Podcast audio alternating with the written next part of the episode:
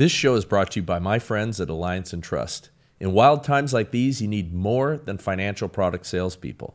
You need a firm that looks at the entirety of your life and helps you with strategies that coordinate all disciplines of good stewardship so you can manage wisely what God has given you and thrive in these times of chaos and confusion. Have a team that acts as consultants in the business of you.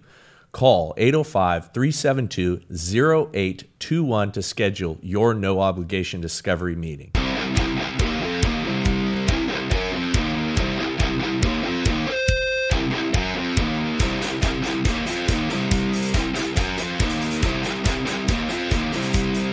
Welcome to the Bryce Eddy Show, where we are working hard to be a threat to the Great Reset and trying to put the man back in mankind. Um, today's guest is the senior editor of Human Events Daily. Uh, he's a former Navy intel officer. He's a newsbreaker, a Twitter ninja, and um, one of my favorite people to follow because he aggravates the left, I think, better than most, and also aggravates the Biden administration kind of since the beginning. So, my guest today is Jack Posobiec. Jack, how are you?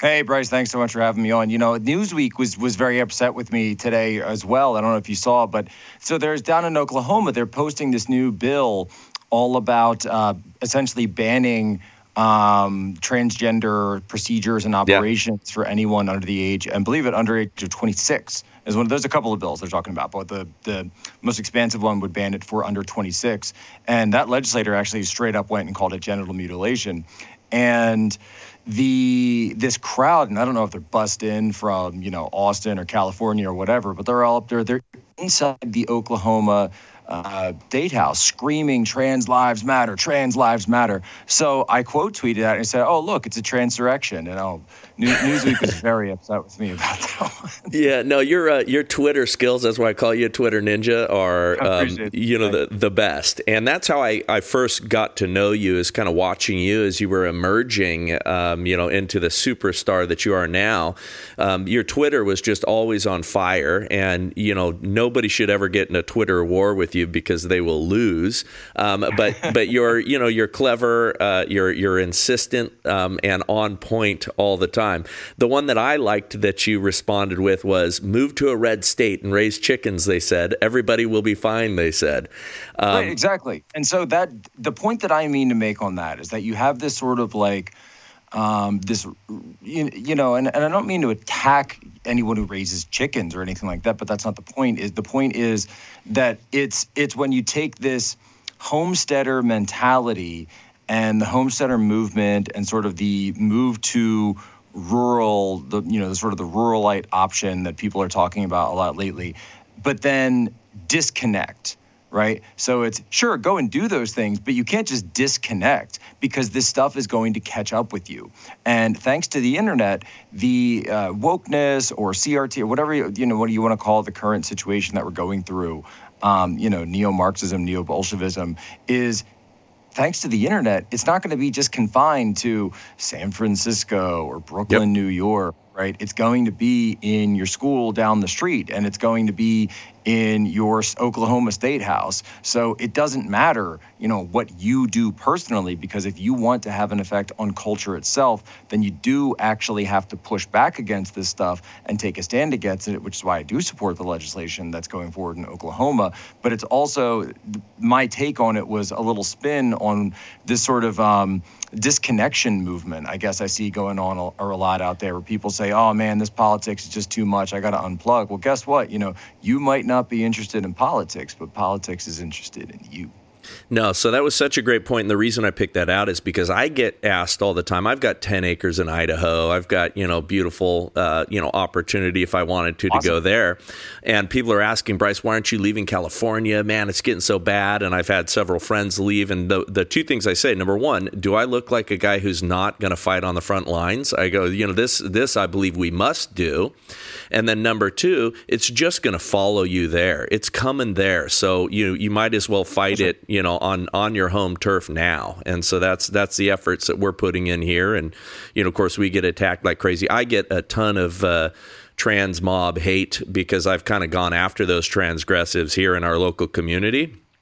And uh, and so they they absolutely detest me and send things to my house and you know all kinds of stuff. And you know it's the battle we're in and we got to stay in it because it's coming to a red state as well. You don't you don't uh, you don't retreat from the front line because the battle is tough. Yep. Yep. Amen. Amen.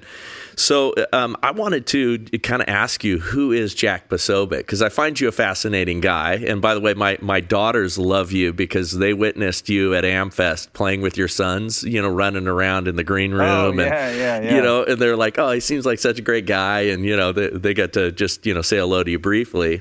Um, but I know you're an amazing family man. I, I know we, them, uh, we were able to take them. Uh, so we haven't really had, we're in the DC area and we haven't really had any snow lately. And my kids, uh, particularly my older one, my four year old, and he's been saying, Daddy, where's the snow? Why hasn't there been any snow this year? It was winter. We had Christmas, but there's no snow.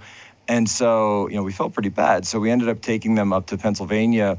Um, and that's where I'm originally from. Um, this weekend, and we took them up to uh, just basically well like like you know snow tubing and uh, just spent the entire day running down. And the funny thing is is they liked the tubing but i gotta tell you they really just enjoyed playing in the snow yeah. even more than the actual tubing. Was like we paid all this money for the tubing and they just want to roll around and throw snowballs and yeah know, that's the age. and stuff. And it's i was like you know what? This is great. So we called it the i, I always joke on uh, when we post pictures of something like that where i say it's wholesome content alert.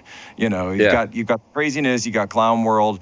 But I mean, that's me, right? You know, eh, people say, how do you deal with all this stuff? And it's like, look, you know, I might be dealing with that on social media or whatever topic of the day is, whatever story. And, you know, sometimes the stories get pretty dark or, you know, you look out across the country and you get very worried about uh, what their future is going to be. But at the same time, I, I unplug and, you know, we do, uh, we do the rosary every morning as a family. We, uh, we hang out together with, you know, hang out with the kids. I try to spend time with them before I plug into the internet or, or you know, even look at my phone sometimes. Sometimes, not always. I, I could be better at it, as I'm sure we all could.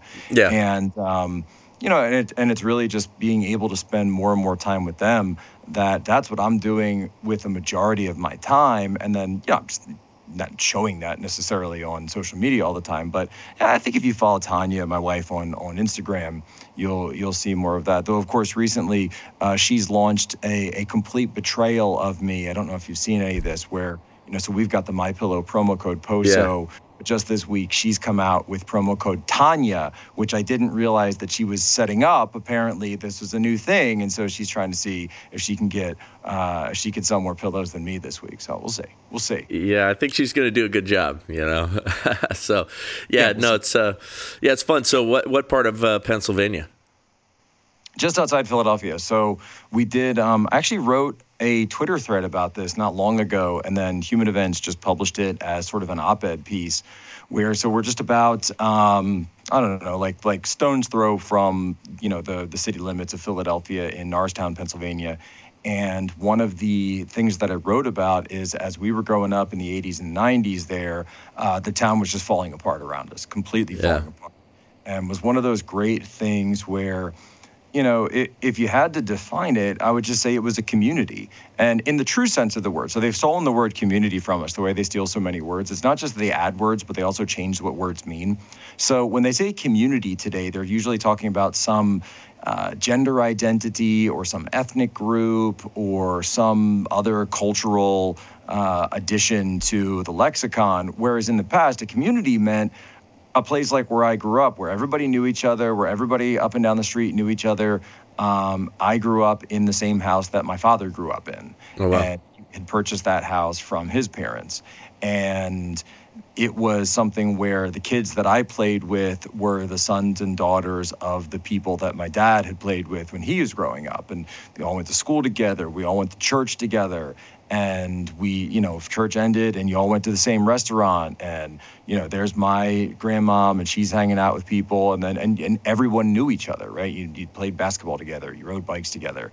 And somewhere along the line really starting in the mid 90s and then continuing onward the town just kind of went downhill. And you saw um, crime come in you saw drugs come in you saw and then eventually even to the point where we got out, they became a sanctuary city for illegal immigrants.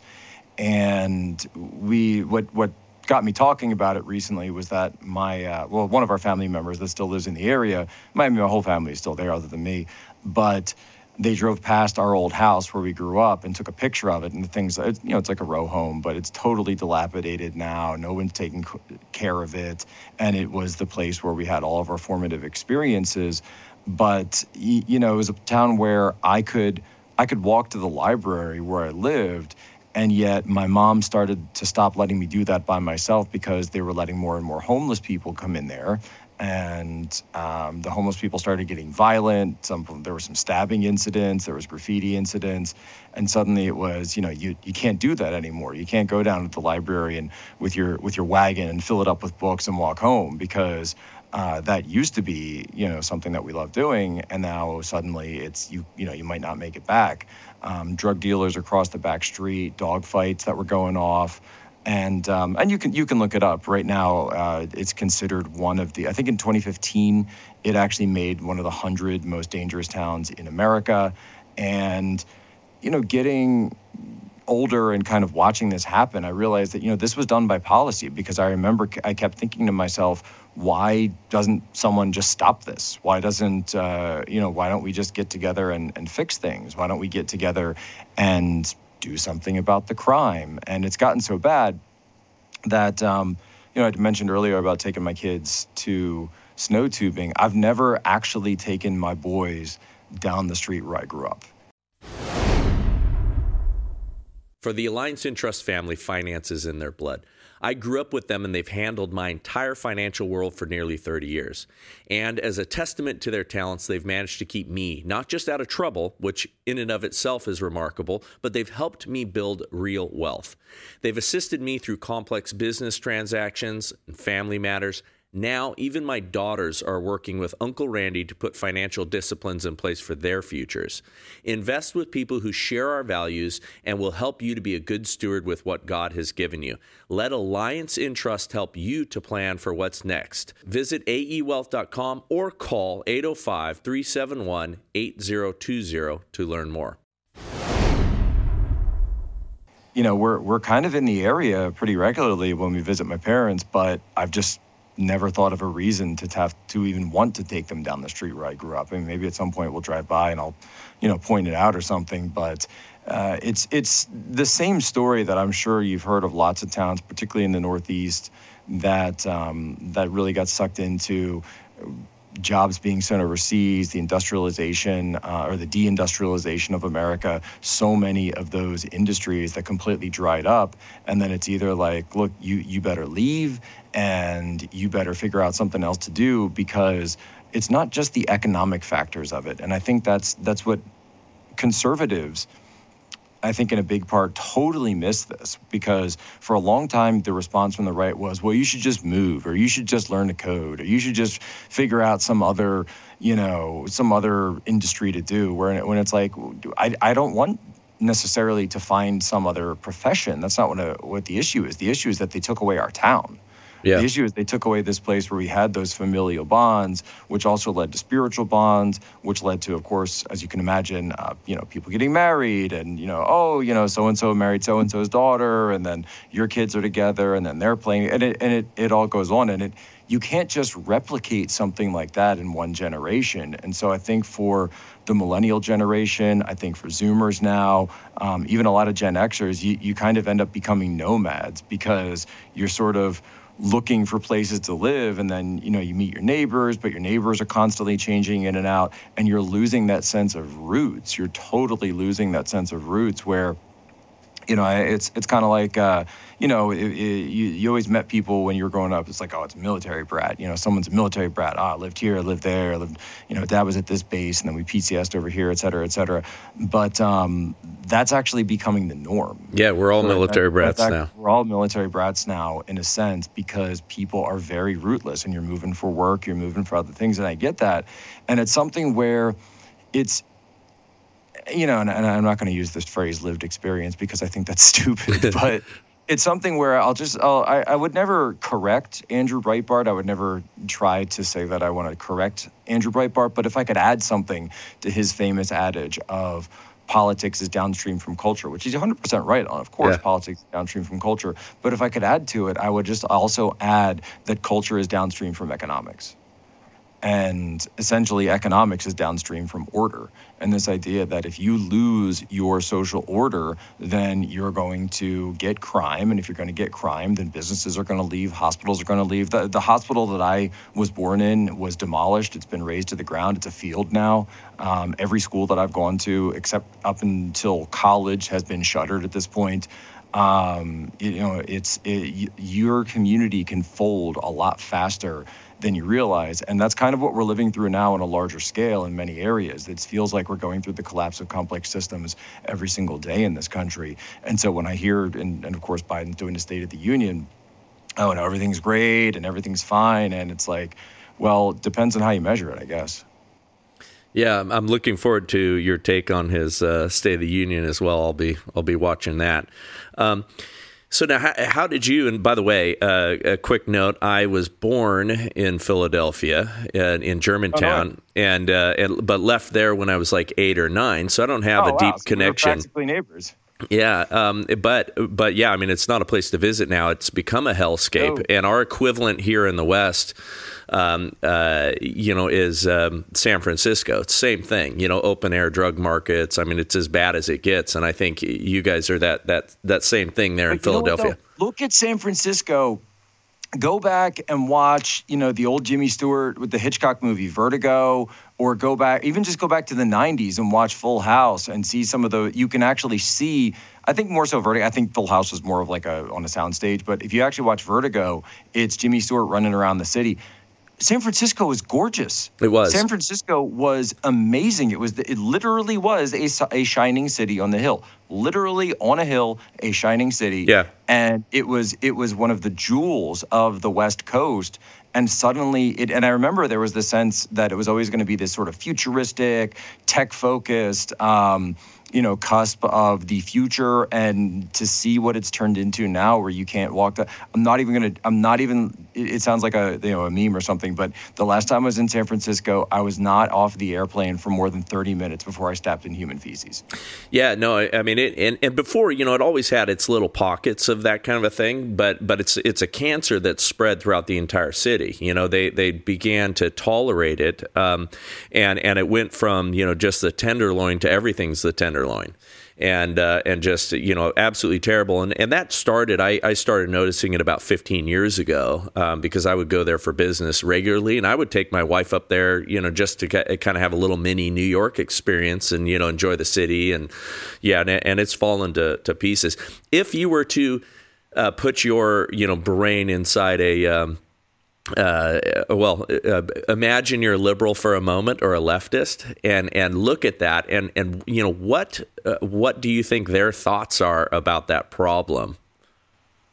So, you, you know, from the leftist perspective, they're they're actually the biggest conspiracy theorists on the face of the planet because they will look at a problem or they will look at something in reality and then come up with a reason to deny what it is they're looking at. Yeah. So deny the information that's received to them by their five senses. So you know we're, all familiar with our five senses. This obviously lends itself very well to the gender argument, um, but it, this idea of oh, let's look at these people are living in human squalor. Something should be done to help them. Something should be done to get them out of that. And then you'll hear someone say, well, you know, that was their decision. Say, was it really their decision? Or does it turn out that they're actually chemically dependent drug addicts or people who are suffering from mental illness that, that can't find any way that's out of that?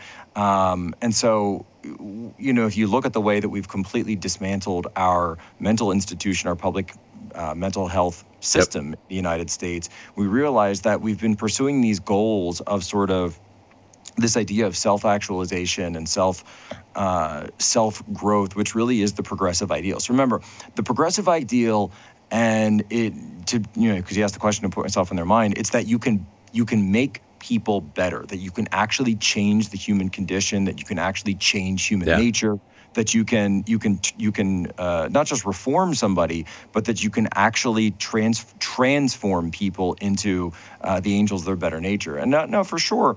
you know, there's certainly um, with with criminal justice, there's an element to that. I think for a lot of people, you know, corrective criminal justice is part of that. But we, what we've done now is we've taken those ideas out of the this realm of corrective criminal justice and we've taken it to this entire point of oh well you know we're not going to arrest people for crimes because those people are the victims of circumstances, they're the victims of mental illness, they're the victims of poverty. And so what they need is just some program that's going to get them back on their feet. And what that never actually happens because you're not addressing any of the root causes of these things. So when I hear people say, oh, well, the root cause of crime is poverty, I say, no, I turn it around because I think the liberals have this backwards. I think the root cause of poverty, the root cause of poverty is crime, not the other way around. Because you can see, and I saw it in my own life, that criminal behavior then leads to businesses wanting to shut down. Yep. It leads, and you saw this. You're talking San Francisco. I mean, obviously, you see this. That as crime increases, what happens? Now the Target's going to cut their hours. Now the 24-hour drugstore is only going to be a 12-hour drugstore. Now maybe it's only an eight-hour drugstore. By the way, and all the 24-hour stuff is is going away, like all across the entire country. Yep. That's something that we're totally seeing right now, and that's not just because of crime. It's also because of cost cutting and COVID, et cetera, et cetera. But um, this uh, in some of these areas that you realize, look, if you're um, let's say your your margin, your profit margin at one of those places, um, the local drugstore, or local convenience store, or local grocery is 3%, 4%, and suddenly your shoplifting goes up to 5%, well, guess what? You're out of business. You're completely out of business. And this is why you get what they call these, you know, you know the liberals always refer to this as, well, it's a food, uh, you know, what they call it, food deserts, you know. Yeah. Uh, so it's a food desert in the inner city. Well, no, no, no, no. This was created because of the lack of any sort of structure, any sort of law and order, because the only places that are willing to operate are people who are going to take the risk out and they're going to be charging an arm and a leg to set up these bodegas.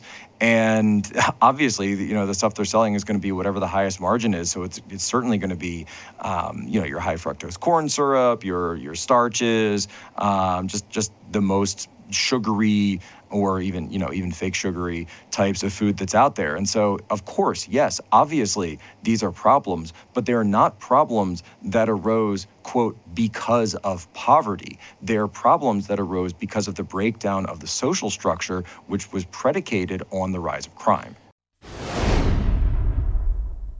You must start taking care of your liver now more than ever. Why because the latest data from the American Heart Association indicates that adults with fatty liver were three and a half times more likely to have heart failure than those without. The American Liver Foundation says that 100 million Americans have fatty liver, which means many people are at risk. We throw everything at our livers cholesterol, alcohol, toxins, Tylenol, statins, cigarettes. That's why so many of us have a sluggish, fatty liver that makes us gain weight and lose energy. For decades now, your liver helped you with over 500 key functions every day. It's time to help your liver. There is a solution Liver Health Formula, an all natural supplement which contains 12 clinically proven botanicals that help recharge and protect your liver. It's manufactured right here in the USA and approved by American doctors. So, if you're looking to ignite your fat burning metabolism, boost your energy, and transform how you look and feel, try Liver Health Formula and receive five free gifts when you order today. First, you'll receive a free bottle of nano powered omega 3 to keep your heart healthy. You're also getting four free ebooks to support every aspect of your health. Try Liver Health Formula by going to getliverhelp.com forward slash Bryce and claim your five free bonus gifts. That's getliverhelp.com forward slash Bryce. Uh, you know, I'll add to that, and I think that's a brilliant observation, and you're spot on.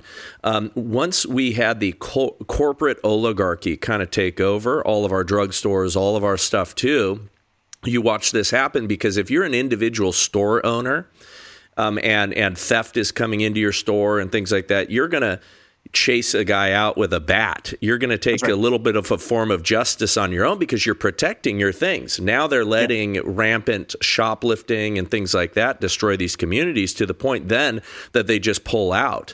Um, and and the you know the corporate decision makers you know don't you know don't care and they don't want the liability of what we would as store owners take on ourselves.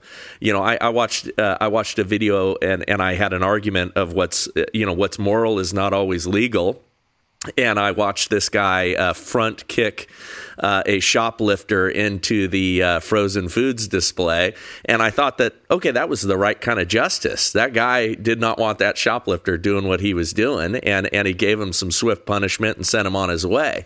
Um, you know, nowadays we don't have that sense of that anymore. When in, in truth, that's a moral response to someone stealing your property.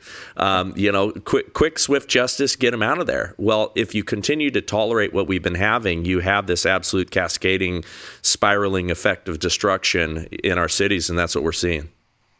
Right, and that's exactly right. And so the liberal will always say that you know they'll they'll never question their preconceptions, with the exception I, I will throw Michael Shellenberger out there because he is a liberal that has he's is, great has been willing to cross that Rubicon yeah. of saying what if uh, you know, what if our solutions were causing more problems? What if our prescriptions, you know, you know, okay, your diagnosis was correct for the, what caused the problem, but what if your prescription was wrong? Yeah. What if the answer was uh, criminal punishment? What if the answer f- for the energy crisis was, you know, nuclear energy? And what if it wasn't necessarily just denying people these things? What if your what if your problem with homelessness what isn't even a homelessness problem. It's actually a mental health problem. And what if there is a certain percentage of the population that's always going to need some type of institutionalization?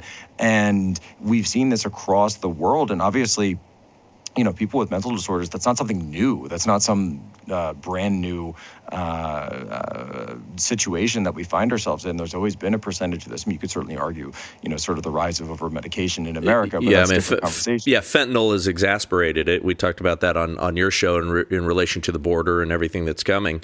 Um, but but you're exactly right. It exists. There's always going to be there's always going to be people who need help, and that's all I'm trying Amen. to say. Yeah. That there's always going to be people who need some form of help, and you know this is you know maybe I break with sort of the traditional um, you know conservatives on this. And I, I guess it's because like my we, we were t- chatting before that my background is Catholic. So I don't see I don't see any issue with going to those people and saying, you know what, you need to be in an institution because that's what's best for you. And we're going to have some kind of public system for those people rather than leaving them on the side of the road and just saying, oh, well, you know, that's their choice. That's their, that's their, their plight in life to go through. Like you walk through LA and you see that. And it, I just say, well, how can you have no compassion for that? And you say, oh, it's, it's not my problem. And just, I don't know. I don't, I don't think that's right because, you know, even as an American, you know, I go through some of these areas areas. And, and when I see it, I say, you know what? That's an American citizen too. Yeah. That person's an American citizen as much as I am, as much as my kids are.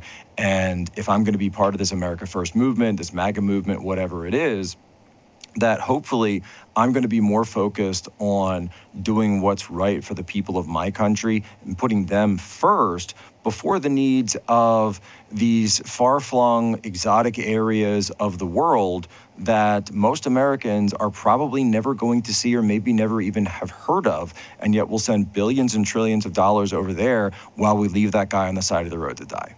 Yeah.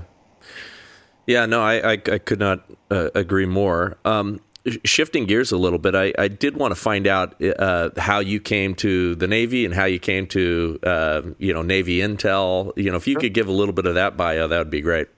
Yeah, sure. And uh, you know, I've talked about this publicly before. That um, so it, it was sort of a roundabout way where I initially was more interested in China, and so I did my last semester of college as a study abroad in Shanghai and so I was living there. I had a sort of like work study thing with the American Chamber of Commerce um, in Shanghai, in downtown Shanghai. And then at that point, I started taking language classes. I was learning about it. And um, you know, my mom had always said, you know, oh, you know, just make sure you come back now. And I said, yeah, of course I'll come back, because I had bought this one-way ticket. And my initial plan was that I was just going to travel around in the summer after I graduated and then come home. Well, I ended up staying for two years, um, so mom was right. Um, but I did keep my promise. I came home, and actually she came and visited and, and everything. But um, so I ended up staying in China for two years. and this is um, the 2006 2000 to 2008 timeframe. And when I was there, I really saw firsthand a lot of the issues that I talk about today on just just publicly and in what I do in my work that people were making money like crazy. Um, American businesses were making money.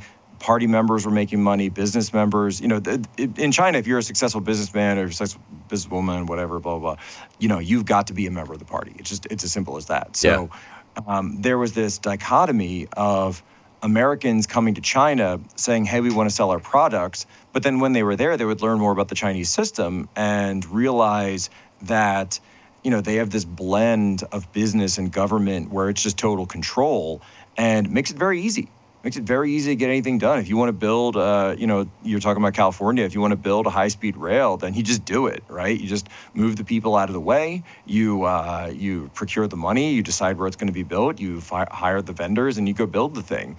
Um, you know, when the Americans were asking, and this is down in, in Shanghai at the Municipal Planning Museum, and they were asking, well, what about you know, what about the people who live here? What about these historic buildings? What about this? And and CCP guys would say, "What about it?" You know, yeah, just get rid of it. Who cares? Get it out of the way. You know, we're building this thing, and and that became kind of intoxicating, and it became very tempting for American leaders to find, and Western leaders in general, Europeans as well, to find out that such a system like this could work and you could make money, but also, you know, and, and all you had to do was obviously take away people's rights, take away people's freedoms, take away uh, all of these various things that we've come to define as Western civilization and transform it into this sort of uh, total controlled technocracy. And so, you know, there there were opportunities for me to stay, to to use my language ability for, you know, to stay in, in, in working in international business. And um, and eventually kind of just got got sick of the whole thing. Came home, um, actually did a stint at the University of Pennsylvania for a little bit in their China office. Still didn't like that. Didn't feel right. And I said, you know what? I, I want to do something for, for my side. I want to do something for, for my country. And I had always been interested in military service. And I said, well, what's the service that really focuses the most on China? And it seemed to be the Navy. And that's, you know, obviously for like a million reasons. Obviously, it's maritime focused. That um, you know, went out for the Navy, went out for Navy intel, and that's basically what I told them from the start. I said, look, I just want to go intel. I just want to. I even said that to the recruiter. I just want to focus on China. Whatever you can do, give me China, give me intel. He said, well, that's not exactly how it works. And I said, well, that's how it's going to work for me. So that's great. You know, and then you know, explaining that to them, I said, look, I, I have this background. I'm not just like some guy off the street saying this and basically that was you know you know through boot camp and then a school and then eventually uh, through Intel C school. Then, so I, I, was enlisted to officer, so I was a Mustang. And then, but that, you know, by the time the fleet kind of find out what I was, you know, what my skill set was, um, they, they said, yeah, kind of makes sense to have this guy working on China, with the exception of uh, one year when Big Navy said, hey, we're going to take the China guy and send him to Guantanamo Bay because, you know, of course, the needs of the Navy, as, as, as they say, um, come first. And so I, uh, for a year, I kind of put that all aside and then went and did counterterrorism work at Guantanamo Bay in the interrogation cell. Um, and you know, got to learn a lot about that. Got to focus on radical Islam, see what it was like up close and personal, and uh, and then I came, you know, came back, and then that was about a decade ago now, and then came back, and I've just been focused on China ever since. How do you say I love you? Is it with flowers, chocolate? Can jewelry express true love? In the end, they all fall short. The only thing that can completely communicate the depths of your affection this Valentine's Day is meat. Not any meat, though. Over 85% of grass fed beef sold is imported from overseas. That's why it has to be Good Ranchers. 100% American, hand trimmed steakhouse quality meat delivered to your door. Don't say it how you always have, say it with meat. Right now, you can get $30 off when you order any box from Good Ranchers and use the code BRYCE. This is a gift sure to add sizzle to that special day, whether on the grill or in a pan. Nothing simmers like prime cuts of beef, pasture raised chicken, and premium quality seafood. You can get it all at goodranchers.com. Perfect for the lady, the man, or yourself this Valentine's Day. Good Ranchers is the gift that keeps on grilling. Ditch the usual gifts that just don't cut it anymore. Say it with American meat instead. Snag your $30 off with my code BRYCE at goodranchers.com today. Love is in the air and it smells just like, you guessed it, Good Ranchers. Save $30 on your unique gift this Valentine's Day by visiting goodranchers.com. American meat delivered. Yeah, that's great. cool. Well, I appreciate that story because I hadn't heard all the details. Um, before we, uh, I, I want to talk about Catholicism. Which, by the way, you know, real quick, I always, sure. I always, uh, every time Bannon mentions it, he he always gets the timeline backwards and I never, you know, I never want to correct him when I'm on War Room because you know you're on there for a couple of minutes, and yeah. he, he was, you know, he was stationed in China. It's actually, well, it's actually the reverse because I was in China and then I went into the Navy, which is like the opposite of how anybody else would do it. But I'm, in the back of my head, I'm always thinking, no, Steve, it's the other way around. yeah. well, good public correction. Um. I want to I want to hit Catholicism as we end this, but before we do, I would love to get. Um, some of the things that trouble you the most. You know, obviously we just had that uh, you know balloon go across the United States. We've got that was fun, uh, wasn't it? Yeah, wasn't that great? We've we've got continuous threats from them. We've got things moving, you know, here in America that are CCP style, um, you know, tyrannical oppression and control, and uh, you know, it seems like we're walking down that path willingly. Um, it, you know, what what are the things that are concerning you? Because so much of this is, you know, heating up. Um, you know, both here, you know, with our culture war. You know, we we think that there's some, you know, potential for that to to go kinetic at some point. But but abroad, you know, what what are the things that that you're um, really focusing on or, or thinking about? Well, you know what's interesting is one of the things that I really that I, you asked me what worries me, and what, what I, I'll say what worries me. It's it's this idea of like Americans just kind of giving up. You know that yeah. that there's this because I think that if that if Americans just just wake up and, and really start taking an active role in the direction of this country, we can solve all of these things. I mean, there's there's no agreed end to the issues that we can solve if you just get a mass of people that are willing to actually focus on them and, and do something about it. Because um, that's that's really all that it takes. It's not some expansive situation. I mean, you talk about wokeness and CRT. Well, I mean, they just hate Western civilization. It's as simple as that. And you've been, you know, I mentioned Foucault earlier, but I mean, you, you don't need to understand all of that to say these people hate our system. They want to tear it down and replace it with something new. That's it. That's yep. that's basically all you have to focus on. Um, there's a reason they target the police all the time. It's because they want to get rid of the. Just as an example, it's it, they want to get rid of the police as an institution, and they want to institute a national police force. I mean, they've yes. been pretty open about this many, many times, and so they'll find any any incident, right? You know, blow it out of proportion, even though it's it's generally almost 100% of the time it's a statistical anomaly. Um, and yet they will take that one incident and then paint all police officers with one brush. Or you know they'll take something like george floyd which in, in to my impression was it was a very bad situation but I, I i don't know how you can call that a deliberate situation or a deliberate action by derek chauvin to kill somebody. Uh, you know, to me that just looked like he was he was caught in a bad situation. He was trying to do the best he could with this, these circumstances that he found himself in. He wasn't like you know, you saw this video of of Tyre Nichols last week in in Memphis. I didn't see Derek Chauvin doing any of that. Certainly. I saw him trying to hold somebody down and then wait for EMTs to come because he was obviously experiencing some medical issues. That's all I saw in that video. But the point is, is that all of this is being done as part of a social program to kind of get people to turn against the idea of what America is.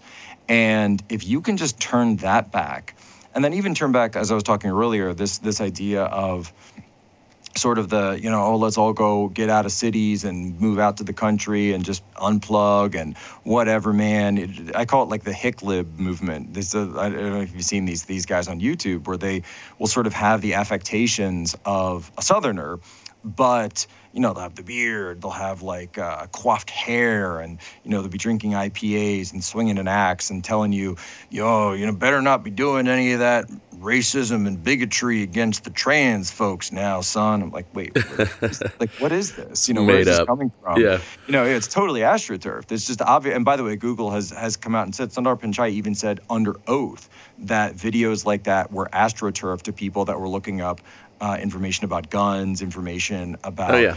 military. Uh, they, and they they're, force feed this stuff down the algorithm. Their manipulation, yeah, their manipulation of us is what bothers me more than anything else. You know, we we it's, uh, it's yeah. constant. And so it's it's just this idea of hey, you know, just remember that you're an American. Remember what your family did to come here personally, and then remember what the people who built this place did to get it this way in the first place. And remember that you are you're someone who guess what? This country was bequeathed to you right? This was yeah. this was something a lot of people fought for a lot of people built to get. Have some respect for that by the way. You know you can it's very easy to sit down and criticize well why didn't you do this? Or why didn't you do that? Well have a little bit of respect for the fact that the roads you drive on or if you're you know we were in the in the rocky mountains um, a couple of weeks ago and you just imagine what it took to blast those mountains down to build that road to get out to where it was. And I was joking. It's, it was like I was like I wonder what the uh, I wonder if there was a lot of gender equality on on those teams out there doing construction in the Rocky Mountains, right? You know, probably not so much. Yeah. Um, you know, that's definitely toxic masculinity at work. And so this this idea that if we just kind of get back to what matters and that we can we can lose this sort of like social conditioning, social programming, and go back to you know what it does make sense that kids have a mom and a dad. I understand that there are circumstances that are beyond our control. Totally get that. What I'm talking about is is just in general, this seems to work out better, and it has for thousands of years. Same deal with when it comes to criminal justice, when it comes to governance in general, when it comes to dealing with the, the people in your population that can't help themselves. I think if we just go back to best practices on a lot of these things, we can really solve them because what we're doing is essentially we're either A, creating problems where there are none, or B, we are uh, looking for things to make into problems that were actually working fine in the first place. Birch Gold makes it easy to convert an IRA or 401k into an IRA in precious metals. Here's what you need to do text Bryce to 989898 to claim your free info kit on gold and then talk to one of their precious metals specialists. Think about this. To dig our country out of this mountain of debt, every single taxpayer in America would have to write a check for $247,000. And it's only getting worse. Protect yourself with gold today by texting Bryce to 989898 with an A plus rating with the Better Business Bureau, thousands of happy customers, and countless five star reviews. You can trust Birch Gold to protect your future. Text Bryce to 989898 today. Yeah, you know, there's a, a Naval Ravikant who who said that he got this from someone else, but I give oh, him credit. I call him a lot. I, I, give him credit because he said this, and I thought it was brilliant. He said, "Old problems require old solutions. New problems require new solutions." And yes. So many of the things that we have, we've figured out, and I, I get a I get appalled when it comes to some of this new parenting styles and things like that. One of the common themes that I've found is these people uh, either have never had kids that are promoting these new ways of parenting or their children are still very young and they're and they're saying that oh I've got it all figured out look at my kids well your kids are 8 and 9 you know let's mm. see when they're 16 17 and 18 you know I want to talk I want to see the you know older folks that now have kids who have their own kids and and the the family successful well, and I will say this yeah. that you're because you're now starting to see zoomers hit the um, hit the workplace and you've definitely now, and you know, by the way, you know when you've encountered someone that's never been told the word no in their life. Yes. You know exactly, and and they don't know how to deal with confrontation. They don't know how to deal with being corrected. They don't know how to deal with being being told, "Hey, your you know your task was not completed on time." Uh, deadlines, things like this, because they, they seem to believe that there's this wiggle room with everything, and I and I'm not like that with my kids. If it's clean your plate, it's clean your plate. If Amen. It's, if if if this needs to be cleaned before you do something else, then this needs to be cleaned. And I mean all the way clean. I don't mean there's a couple of Legos in the back corner. You make sure you better get those too. Yeah, and it's not yeah. about you know, it's not about harping on the last couple of Legos. It's about completing the task. And it's about understanding responsibility and understanding that there's a sense of duty that you have and, you know, policing your space, as we would say in the military, that all of these things come through self ownership. And that if you're just breezing through life and then never having a confrontation, you know, well, all right, fine, I'll just say it. You know, there was um there was a situation where where there was a kid at, at, at daycare and, and my, my son came home and he had like some dirt on his shirt and I said, what happened? He goes, he goes, oh, well, you know, kid, you know, he pushed me down and, uh, you know, I got dirty. and I said, okay, well, what'd you do? And he said, oh, I was, I was just really sad. I was just really sad. Well, I said, look, he does that again. You push him down. Yeah. And then, and he said, well, and I can do that. And I said, go ahead, go right ahead and do that. And and then I said, "What happened?" And he said, "Well, the teacher came over and she said, stop fighting." I said, "Okay, all right, all right." And then it happened again, and then the same response. And then on the third day, I said to them, "I said, look, I want you to go into school this morning, go to daycare, and I want you to go up to the kid, and I want you to say to him, "There's no pushing today. There's no pushing today." And you look him right in the eye and say that, and I guarantee you, he's not going to push you again. And he said, That's exactly what he did. And I said, You know what? And if it happens again, I'll buy as many shirts as you need because yeah. you, gotta, you got to learn how to deal with your own stuff. And yeah. now the good thing for me is that my wife uh, is Eastern European, and when I told her that, she was like, "Yeah, I don't want to raise no wuss." yeah, that's right. That's right. No, that's great. Well, you know, I'm a Brazilian jiu-jitsu guy, and I own a school, and you know, we we have a kids program, and and one of the best things to cure all of that is having these kids learn rough play and and figure that stuff out and create that natural pecking order and get that confidence and learn those skills. I mean, it's so powerful, and, and I you know recommend it beyond almost any other activities or sports for kids for that purpose. What, what age do you start? Um, uh, well, we've got uh, as young as three and four, but probably wow. the average young kids are around six six years old, and we're teaching them real jujitsu. I mean, they're That's they're yeah they're learning real skills, and then by the time they're getting to you know fifteen and sixteen coming into the adult program, you know, they're they're amazing. I mean, they're they're phenoms, and their confidence and their level of just success in them. You know, none of them are going transgender. I guarantee it because they are figuring out who they are through that process, and well, also, it's an amazing there's thing. Also, that sense, and I think you're totally right. Of you know that knowing that you have a skill set that you can fall back on should you need it right? It yep. doesn't mean that you're walking around, you know, sh- bumping shoulders all over the place and doing all that machismo stuff. No, not and, at and all. nobody does. Yeah, nobody does when they're real fighters. No. You know, that's that's not that's not our thing. Yeah, no, so but it's it's the guy who's quiet, who's in the back of the court, the back of the room, saying like, "Yeah, man, don't don't don't you know don't don't get me involved. I don't want to get involved. You, let's not do that." And then and then somebody pushes him a little bit too far, and then you see what happens. Yep, yep. Yeah, exactly. Um, so, you know, one of the things that I'm excited about, and this is what I wanted to, to get your perspective on, is you know, uh, uh, I think we are having a bit of a revival going on. Um, I, I, know you see it at, at TPUSA and other events like that, where these young kids. I mean, you know, my my daughters are rock stars. They, you know, are are listening to Matt Walsh and Michael Knowles and you and you know everybody um, out there. So you know, and they've been doing it for a long time. You know, they're they're understanding that. You know, I mean, what's funny is we have this little kind of counter rebellion. You know, if you want to be rebellious in today's day and age, you know know, go be a conservative Christian, and um, and that excites me. But one of the things that I'm also finding out is you're having a lot of young men who have this, you know, desire for some seriousness and some reverence, like you know, go to Catholicism, and um, and I wanted to get your perspective on that.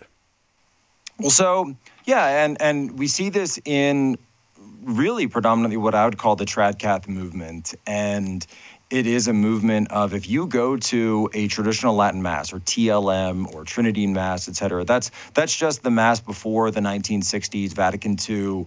Um, where it's still held in the traditional way, the way that uh, uh, Catholic Mass and was held for 2,000 years prior to the 1960s in the language of the church, which is Latin, that if you go to them, one of them right now, and I've talked to Charlie Kirk about this, and he's not Catholic, he's, he's evangelical. Yeah, well, well, I, he goes to, you know, he claims, you know, Rob McCoy, where, where Godspeak here, you know, Rob McCoy is our pastor, and, and Charlie. Amazing. By was, the way, he's the guy who's got the answer on the ballot harvesting, by the way. Well, well, you know, what's funny is that was, that was uh, the organization that I started that did that here. Um, oh, wow. Because, well, because I posted that on Twitter and Truth Social recently, and then Donald Trump quote, I don't know what you say, quote truthed quote truth me and I said we need to take this on, on all 50 states and he said that's the best idea I've heard in a long time. RNC, Republicans, everybody. Yeah, yeah. Well, so, well, Rob, I, I, love him to death, but he took some of he took some of that fire from me, um, which is uh, okay, which is okay. okay. I'll give him I'll Credit give him all due. of it. Yeah, no, no, I, I am teasing because you know he's he's got the platform to say it, but that's that is exactly what we need to to do. But uh, but anyway, Charlie was here a couple of weeks ago and and yeah, just so what, you know on the fire. The idea is that um you know when I was chatting with him about this, and I said, look, if you go to one of those masses right now, you'd think, well, okay, 1960s, so it's going to be a bunch of old heads, a bunch of graybeards, you know, in there uh, present company not included, and uh, that. Uh, and I said, no, Charlie, it's the opposite. It's it's young families, it's young kids, it's Zoomers, it's it's couples that are that just got together and they're starting their own families. It's it's some of the youngest. I guess flock that you'll see, youngest congregations, and there's a you know there's a you know, there's an old saying if your church ain't crying it's dying, that you know about the babies in the back, et cetera. Yeah. That uh, it really has become this movement of saying, you know, we somewhere along the line, somewhere along the line, you know, and not even going to get into exactly where. And you know, some people like to say, "Oh, it's the boomers," and other people say, "No, it was the this, it was that, it was what, whatever, right? Whatever." And to your point, that that people are looking for something more reverent, and this idea uh, that's really getting a lot of resonance is the fact that here's a mass that a, a worship service if you will, where the entire thing's in Latin, which is, I think we all just sort of know that, that when you're speaking English or any of the Romance languages, that Latin is a higher language. It is the language that so many of our languages are descended from. We use, you know, Latin phrases every day, carpe diem. You know, yeah, it's a source.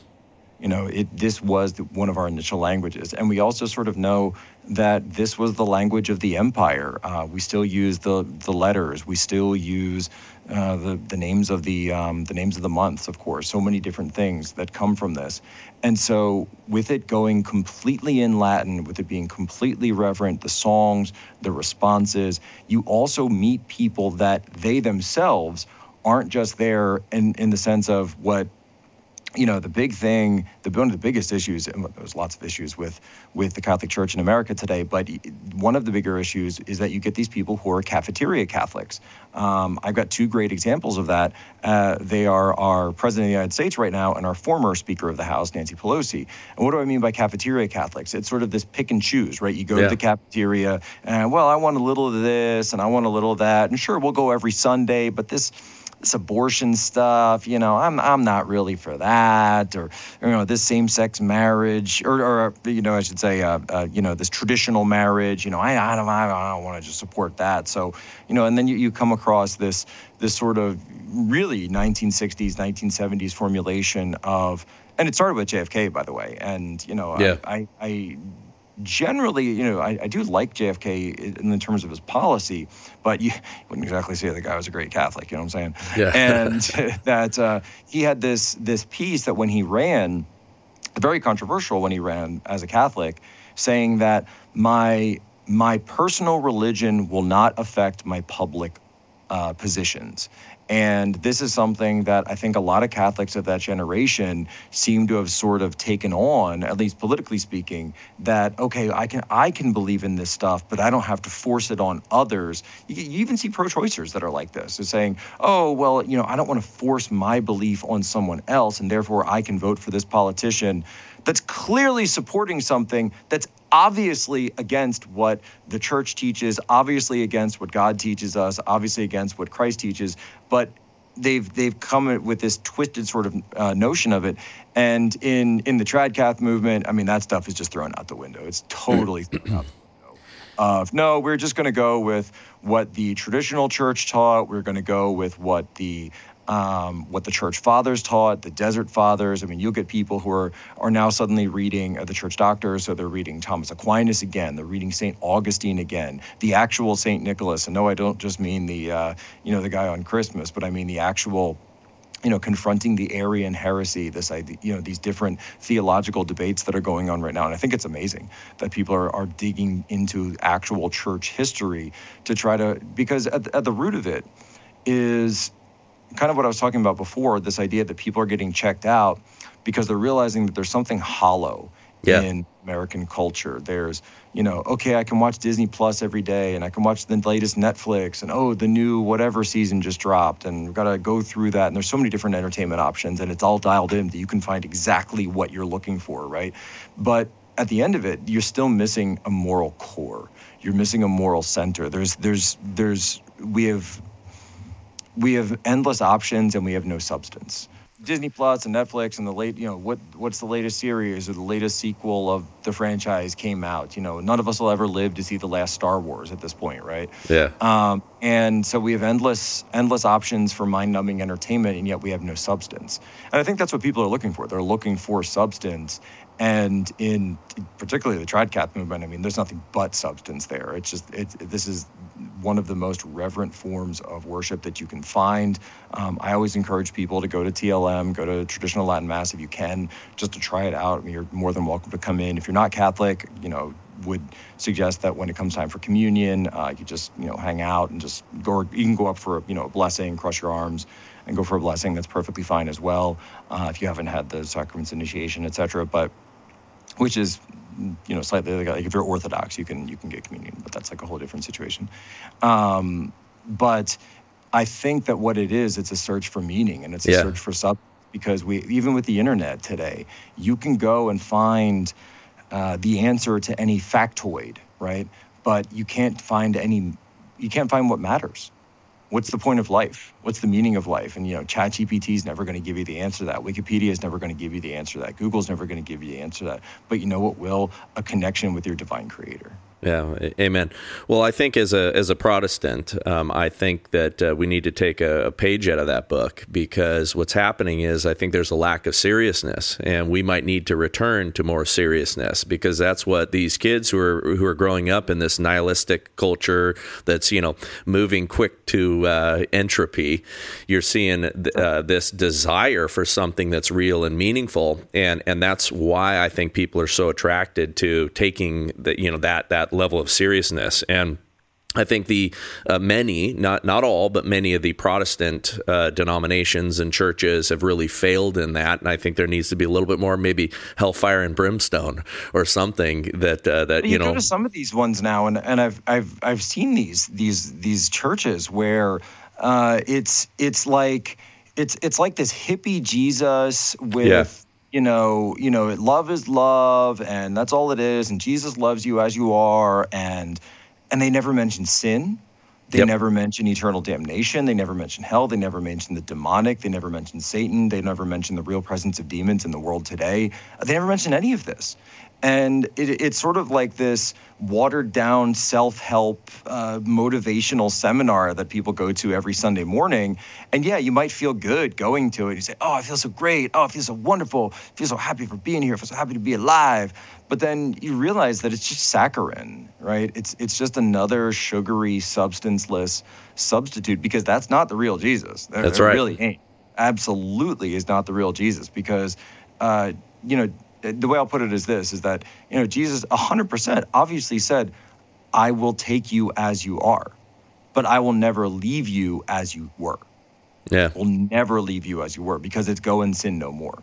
And so it's an understanding of what is uh, what is sinful behavior, what is our the sinful nature of man after the fall, and then an understanding of okay, what does it take to then lead a Christian life? And if we are trying to lead a Christian life, what does that look like when we live in a world like today that's so increasingly secular and and to some instances I've seen people point this out that it's becoming increasingly pagan. Uh, we are dealing with the worship of false gods yet again. We're, we're creating new gods every day. And Yep. some, you know, whether it be this movement or that movement or this thing. And, and you realize that if you understand you're dealing with pagan religions or neo pagan religions, uh, I, I think the climate cult is a great example of that. And Media Matters got very upset when I, I called it a medieval, uh, I called it a neo medieval cult. Um, but that's It's exactly perfect description. Exactly. Yeah. Yeah. Well, well, Jack. Listen, I appreciate you so much, and I, I love following you, and I'm I'm uh, so happy to have you today. So I, I appreciate it. Where uh, where does everybody go to follow you? Um, you know, rattle that off uh, if you would. Yeah, of course. You can find me on on Twitter, Telegram, Gettr or Truth Social. But um, you know, the the place I do my most work these days, or, or I should say, I put the most work into, is Human Events Daily. So that's on on Real America's Voice. We do a Sunday special every week. You were on one of our Sunday specials, uh, Border Battle, which did very well, uh, and that is where we're. You know, I try to save my juiciest scoops for that one. So Yeah. Human Events Daily. Awesome. Well, I appreciate having you. Thanks so much for uh, for joining us today. Thanks, man. I appreciate it. All right. Hey, to God be the glory. Amen. All right, we're out.